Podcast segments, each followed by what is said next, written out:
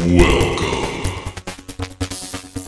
Welcome to BlockSec Journal. I'm Laurent, your host today. I have the great pleasure to welcome Cedric Mössner uh, here in the session. And uh, yeah, he's uh, he's running his uh, his own YouTube channel, and uh, maybe you want to to tell us a bit more about yourself. Hello, Cedric. Nice to have you here. Hi, thank you so much. Um, so yeah, um, I'm a little YouTube guy, but I'm also like a colleague of yours um, at, at the Cigarette and uh, teaching blockchain technologies and uh, doing a lot of cybersecurity stuff, which is why you invited me over. yeah, no kidding, absolutely. So uh, today we have uh, one. Uh, we picked uh, one of the hot topics. Phishing, so not fishing, sitting at a lake with a rod, and uh, hoping to catch a fish. It's a, bit a, uh, a, different type of definition of fishing. I'm sure we all heard of it.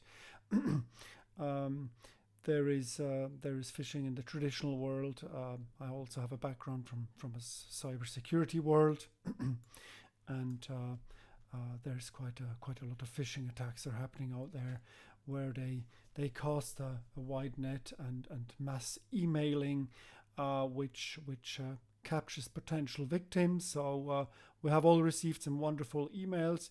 It could be typically the uh, the uncle in Africa, which I have never met, which would like to make a large donation if I click on a link and fill in some information.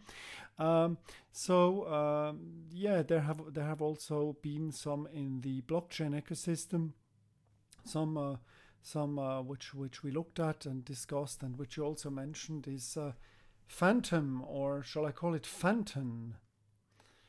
Yeah. So you you even pronounce it um, like you can't even hear it if you if you talk about it. Um, people can't hear if you're talking about phantom with an M, like um, M, yeah, or phantom with an N, like noon or something. Um, and um, yeah, there was like a very well made website for the the phantom, the fake one, um, wallet uh, which could be downloaded. Um, also from from I think it was also in the App Store, and uh, people downloaded it, and it has it has the option to import some some wallets.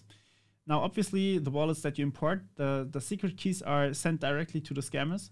Um, and if you create a new wallet um, and receive funds in that, um, the secret keys are also sent just directly to the developers of the the fake wallet.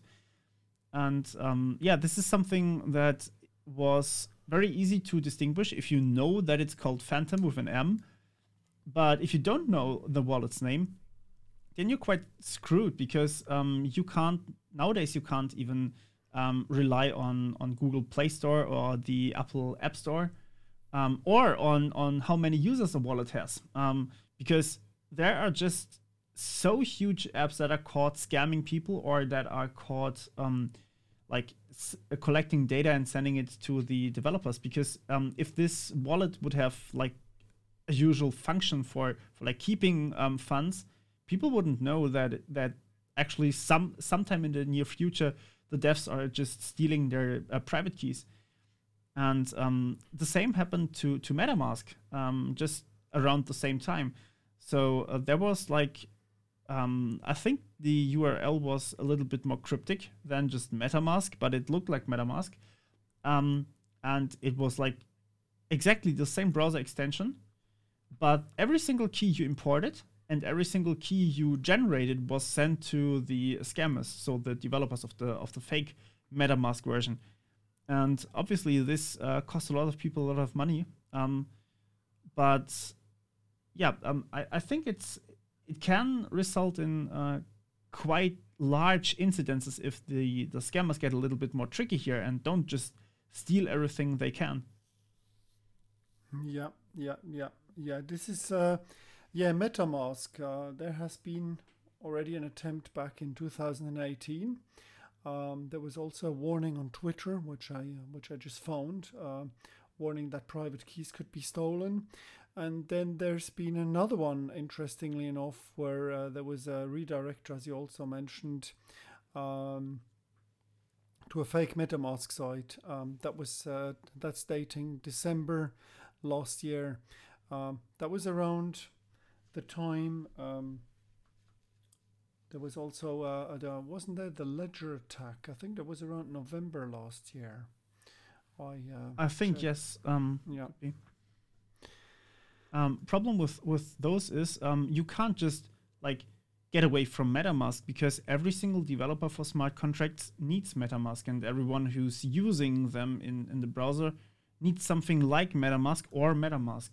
And there's not a lot of uh, popular alternatives out there, and uh, the alternatives could also be hackable. So um, this is like the the interface for the blockchain that is the weakest point because it's just the human. It's always the human that's the weakest point. It's rarely the the cryptography. Um, it's most likely that you're, or more likely that you're being phished than that you're being actually hacked with like a CVE or something. Yeah. Yeah, this is um yeah, I was looking into the uh, while while you were uh, telling our listeners uh, your perspective, uh, I was looking into the the ledger attack. Essentially, there was a data breach and uh, and obviously then a phishing attack. And it's quite interesting. They're also talking about uh, the the spear phishing attack, uh, which is more more direct. Um, there's also a, whaling attack, but the spear phishing attack in this case, um, some person has received a, a direct email addressed by the CEO of a, a particular exchange, and uh, then someone or, or the person affected would click on the on the link to, to view the document, which is a specific document. It could be uh, uh, it could be a, a policy which you need to read, or it can be or acknowledge. It could be pretty much anything, as I've just seen, and uh, you get in in plain English, you just get ripped off, and uh, you're if you fall for it, uh, your private keys are gone, and uh, the private keys are what we really try and keep safe in that uh, in that ecosystem. Yeah. So um, if someone has, um, I, I get this a lot. Um, if people are um, getting your private keys, like I have someone um, who had been affected by another hack of, of I think it was something similar than um, MetaMask, but um, he just lost his private keys and he asked me how, how to get the funds back. Um, but there is no way to get the funds back because the the blockchain is just like a trustless system. If you have the private keys, you have the um, you have basically the right to do what with the funds whatever you want.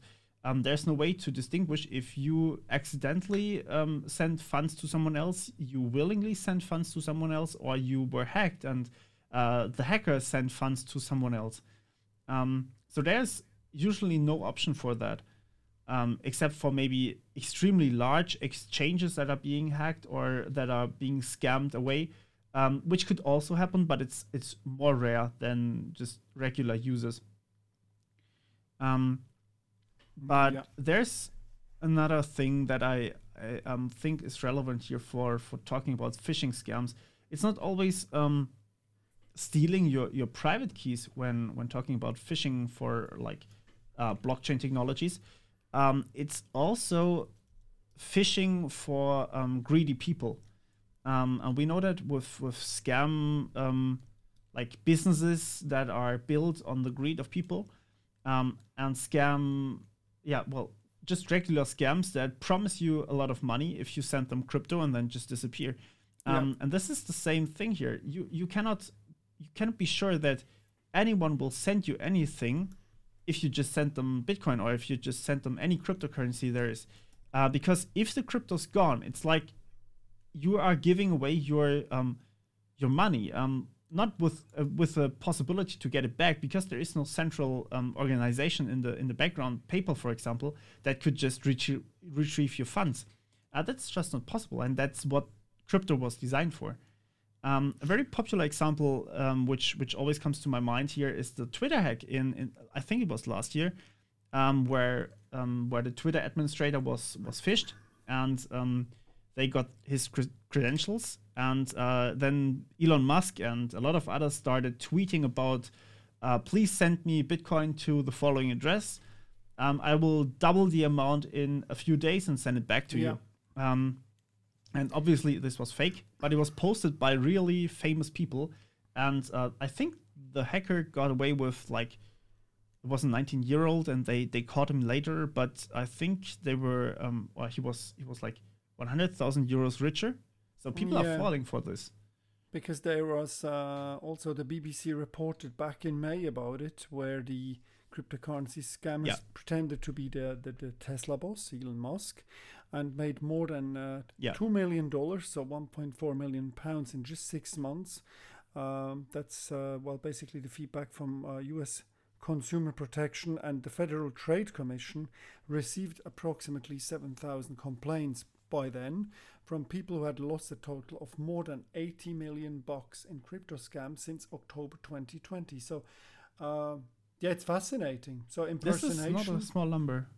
no, definitely not. Yeah, it's quite a quite a quite a big number. So yeah, um, yeah, greedy, greediness doesn't always pay out. Um, and uh, when you receive an email, And to be pays out. honest, I'd be, I'd be, I'd be already very suspicious. Me receiving something from from Elon Musk or a famous person. that's true. Um, but not only that, um, if someone promises to double your funds, uh, why would Yeah. they?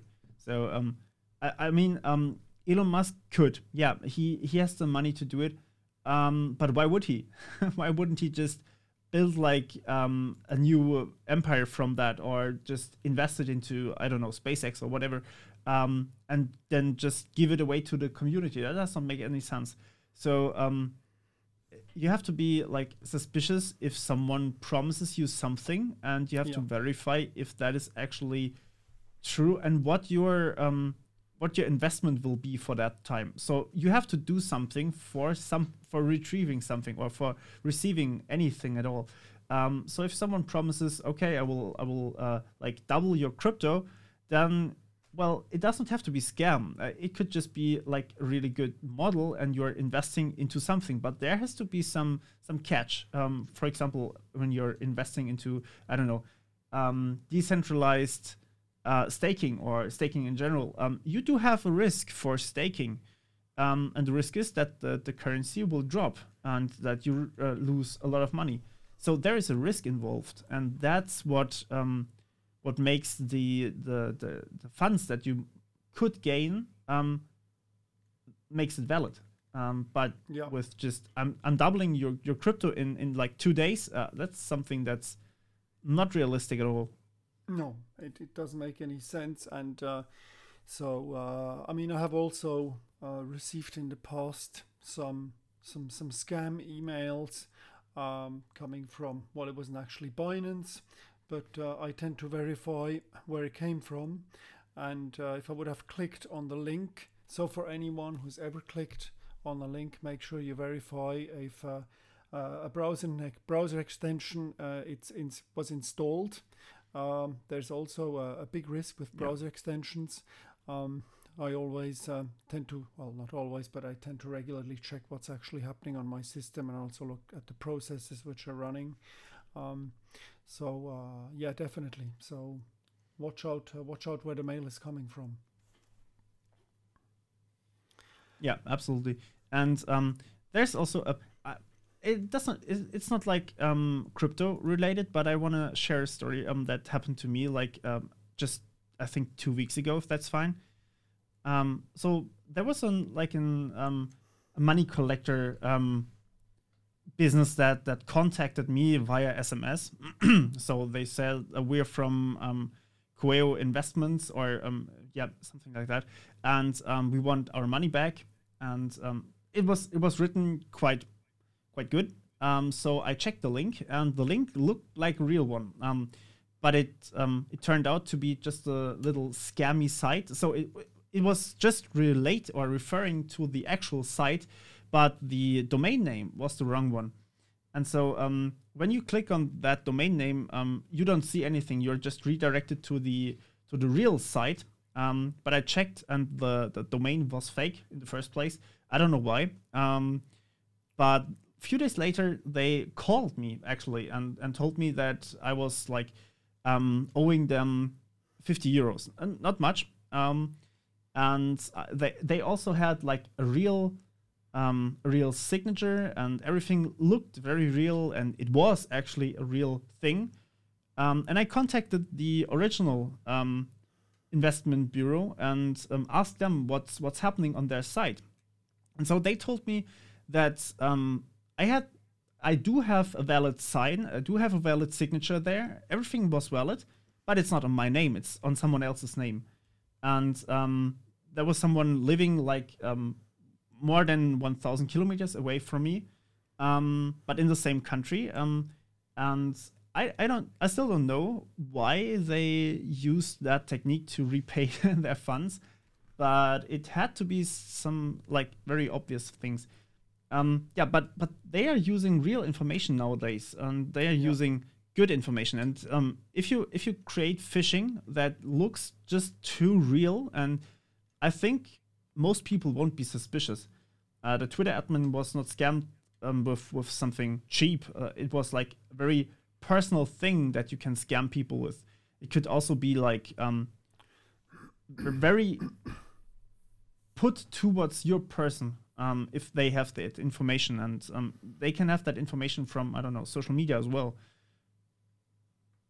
Yeah, no, I agree. Uh, that's uh, so there are lots of uh, different types of uh, social engineering attacks, so we can quite expand on that topic as well. Oh yes, it's uh, it's interesting that you actually mentioned it because I uh, I just opened one of my messages which I received a while back, uh, which uh, allegedly came from uh, DHL Express, and I owe them some money.